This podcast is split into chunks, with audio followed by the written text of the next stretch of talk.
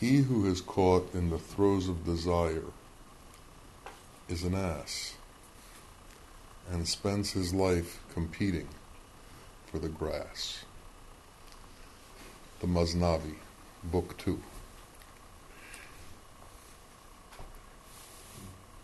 So many incredibly profound things can be said in such a small amount of words.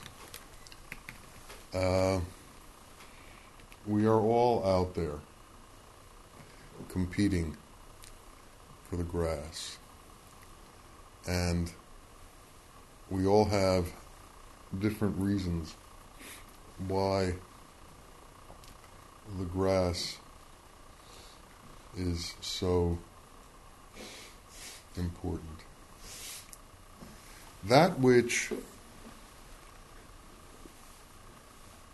keeps us in that competition is what keeps us from being pure. And to be done with desire, one must become pure. In a state of purity, there is no need for that which is impure. Illusion, Maya, the illusory nature of things, is not pure. The qualities that are Allah are pure. And the two don't exist simultaneously. Bawa used to say, when I am here, God is not. And when God is here, I am not. When anger is here, love is not. When jealousy is here, love is not. When resentment is here, love is not. They are mutually exclusive.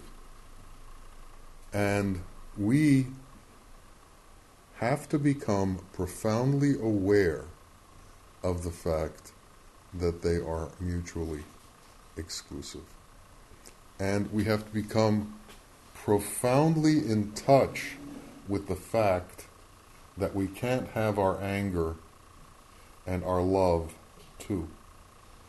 We can't have our resentment and love too.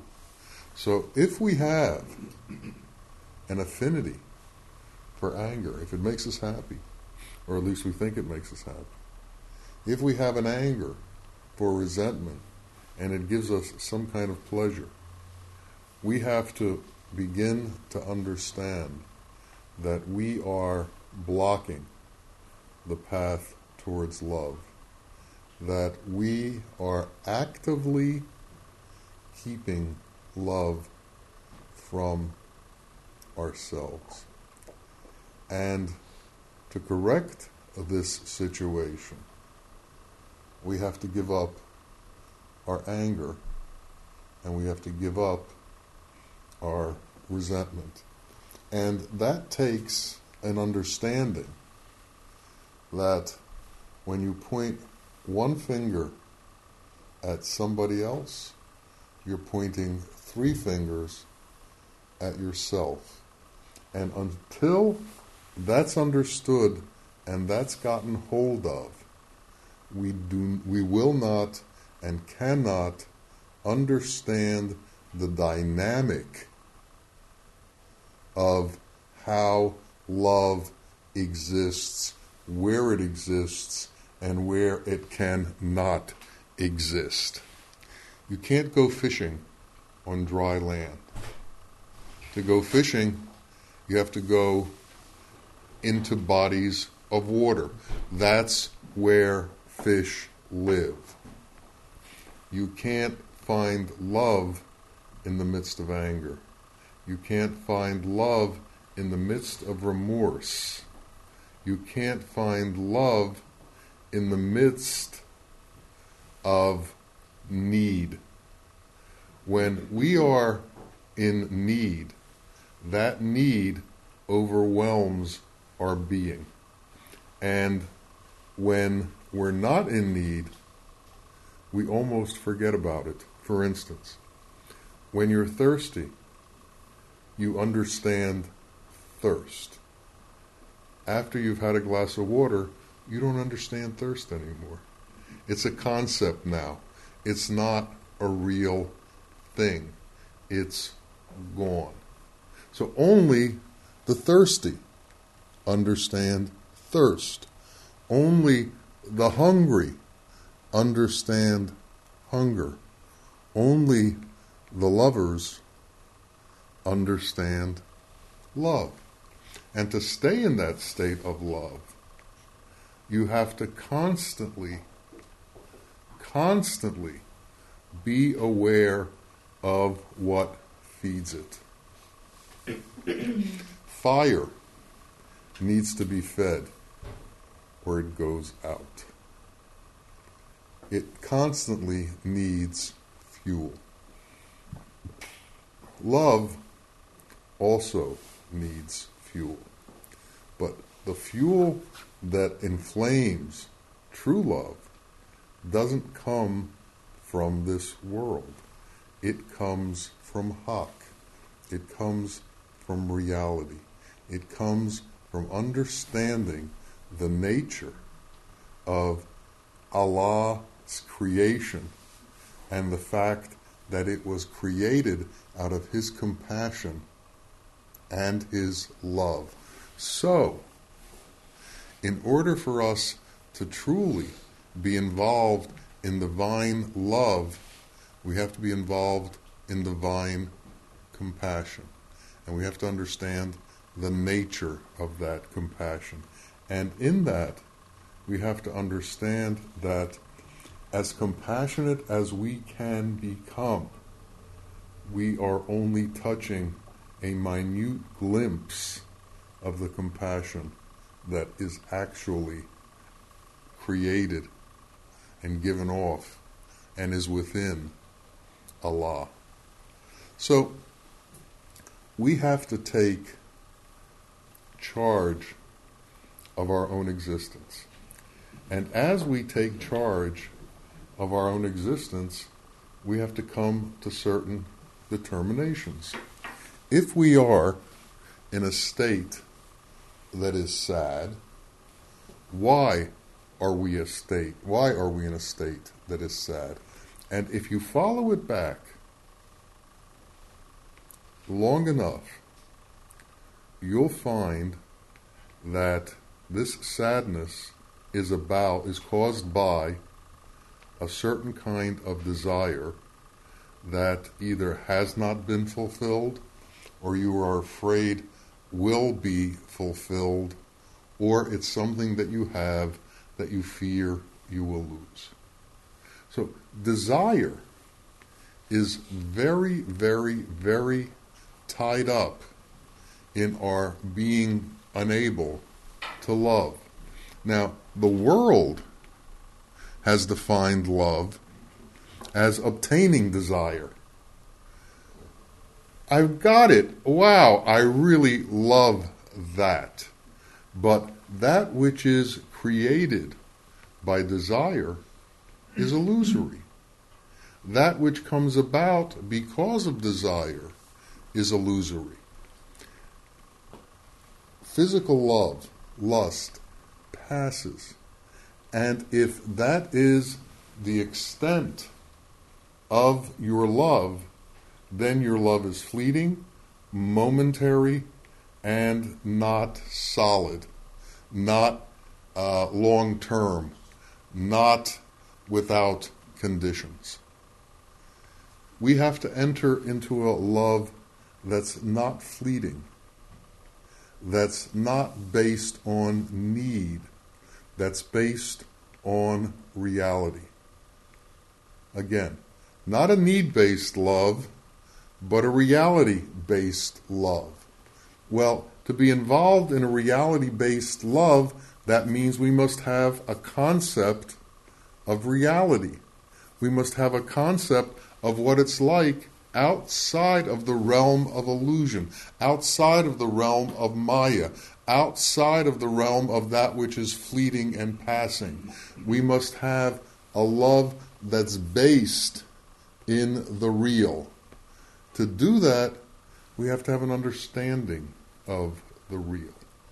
And we have to have an internal ability to travel to the real. So, in the same way that we get a, in, in a car and travel from point A to point B, we have to be able to go inside of ourselves and travel from illusion to reality, from illusory love to real love.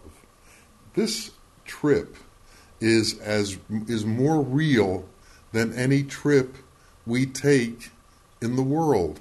This traveling is the only real traveling that we do. We travel towards reality. Why? Because we've removed ourselves so far from it. Now, the, the traveling towards reality does not take a switch in place. But it can involve a switch in place. For instance, pilgrimage takes you towards love. Pilgrimage takes you towards reality. Pilgrimage takes you towards an understanding of the fact that all will disappear and all that's left is that reality. When pilgrimage is started, it is started with a phrase in English that goes something like this I am here, Lord. I am here to do your bidding. I am here, Lord. I am here to obey your call. Now, within those words is an understanding that I'm not obeying the call of illusion. I'm not obeying the call of the world. I've turned. I've turned towards Allah. I've turned towards God and I've turned away from the world. Most of the world will never understand, most of the people in the world will never understand that that turning is required in order to face reality, in order to face the East. In the prayer, there's a symbolic turning. In whatever way you're facing, you face to turn the east. Again, it's a turning from the world towards the house of God, which represents Him. It's His house. This constant turning has to go on in our existence because we are constantly turning away when we finish the prayer, we get up and we walk away. We don't walk, the, the exit in a mosque is not towards the Qibla. It's the opposite, which means you're turning from the east to go back where you came, to go out. And that turning towards the east is going to come again later. So we are in a constant flux of turning and returning, turning and returning. What happens is we sometimes have a tendency to get caught in a turn. And that turn can consume us because of something about it that is somehow so strongly attached to our inner desires and deep seated needs. The way we get rid of those deep seated needs and inner desires is to constantly return. If we don't constantly return, returning becomes more and more difficult until it gets to the point where it's not even a thought of possibility. The way has been established and the rut has been cut so deep that it's the only way you can go. So we need to be flexible. We need to be able to turn in every direction.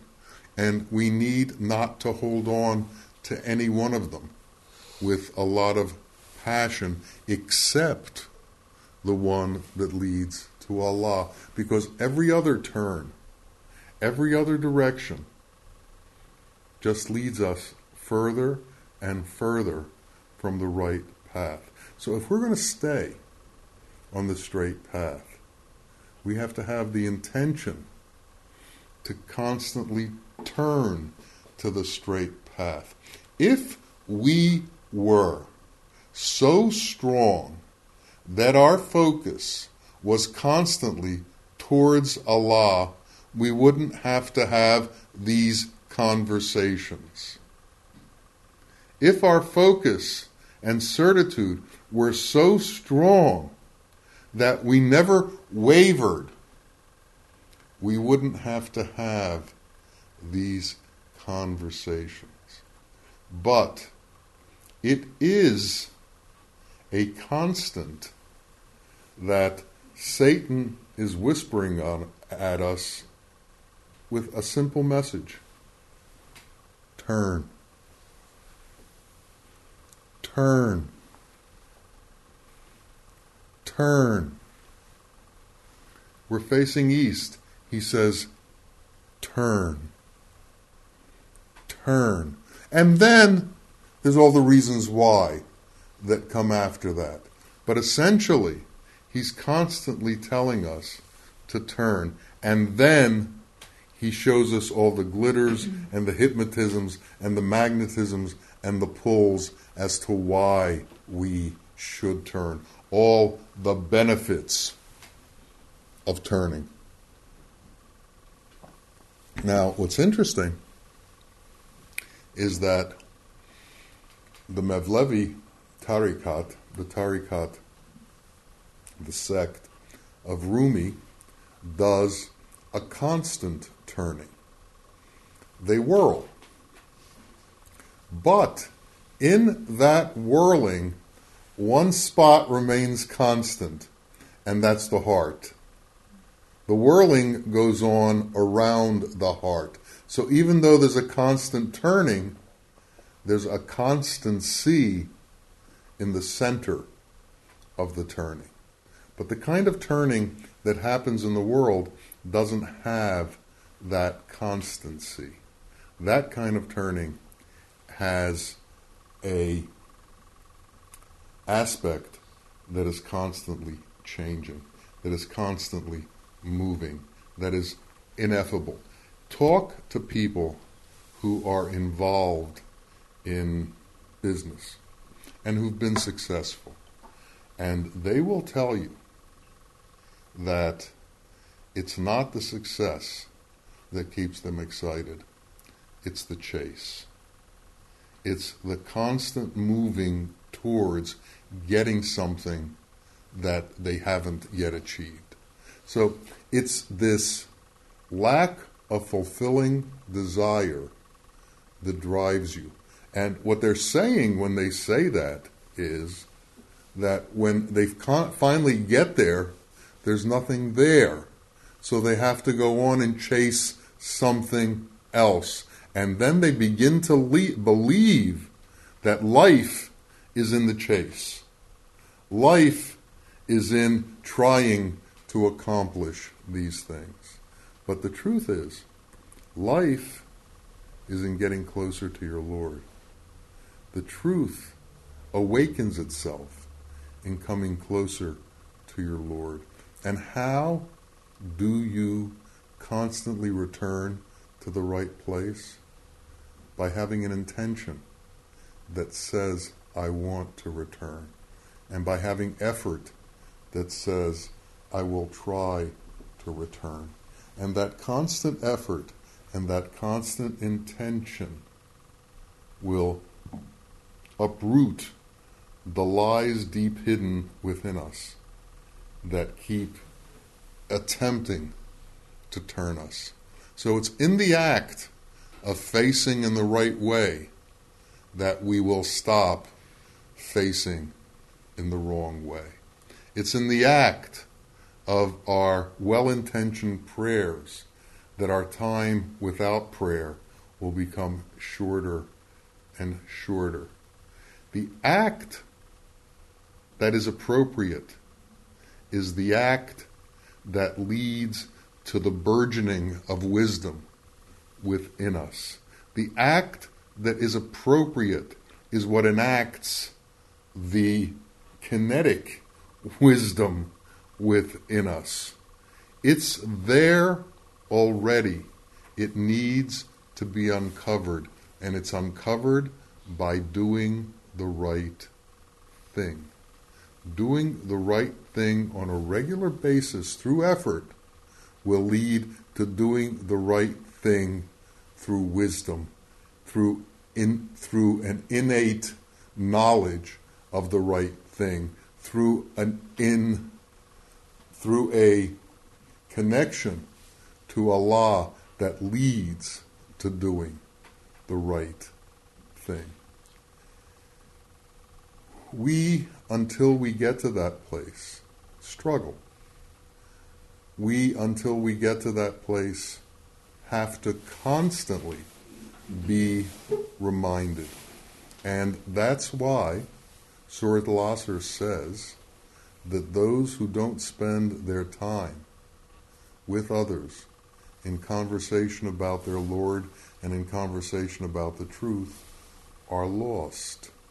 It's that constant refocus that brings us to the truth. And if we lose that focus, it's a hard one to refine.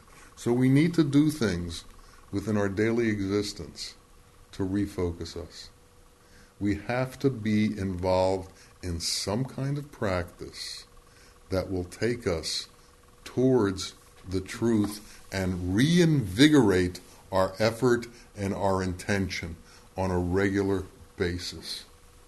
Now, one of the things that does it for me, this mm-hmm. isn't for everybody, is if I read certain kinds of poetry by certain wise people it just enlivens me and brings a joy and constancy to my being and a belief to my system that's overwhelming. Well, we all need to find something that does that for us. We have to be enthusiastic about the truth. We have to be happy about the fact that we are endeavoring to find the truth. We have to be in a state of joy that we're going to enter this and we are setting our intention for this truth. If that joy doesn't exist, it's going to be hard to go in that direction. There has to be a reason for doing it. There has to be a reason for returning to where we came from and where we're supposed to be.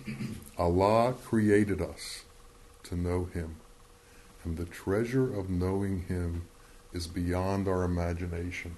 But as long as we are caught in our imagination, and we think that our imagination is the fullness of what we can know, then we're stuck with that.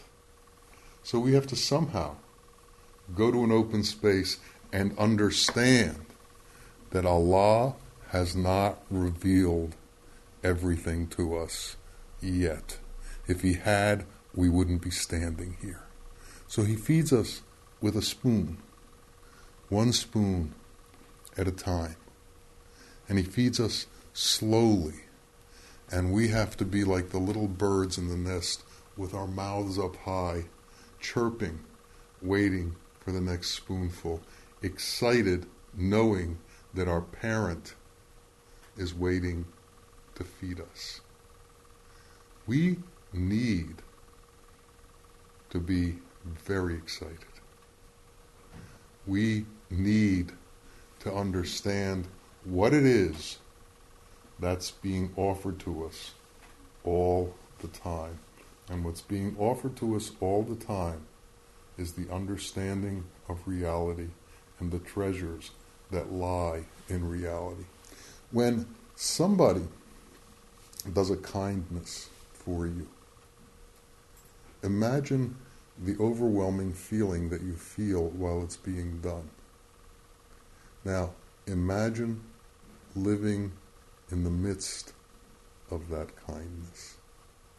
Imagine being part of that kindness. Imagine being that kindness. When that occurs, the switch is made. And even though we bounce back, the memory of those moments will bring us back again and again and again. The mind doesn't know the difference between the past and the future. The mind just knows that something happened. Now, what happens is the mind can think about what had happened in that moment of kindness. It can't be there. But it can start the process of your effort. And when it happens again, then you've escaped the mind and you've ended into that moment of kindness. You've entered into that moment of kindness. You've entered into that state of compassion and mercy. And when we're in that state, the world doesn't matter anymore because we understand the temporary nature of this path and that it's an ongoing path that is beyond our vision and beyond our ability to comprehend while we're in this state. So may the next world become more real for us. May the next world be something that we can touch and that we can contemplate and that we can find joy in. May we become closer to our Lord. May He bring us closer and closer to Him. May He make us more and more like Him. And may mercy and compassion be our state. Amin, Amin. Ya Rabbil Alameen. Assalamu alaikum wa rahmatullahi wa barakatuh.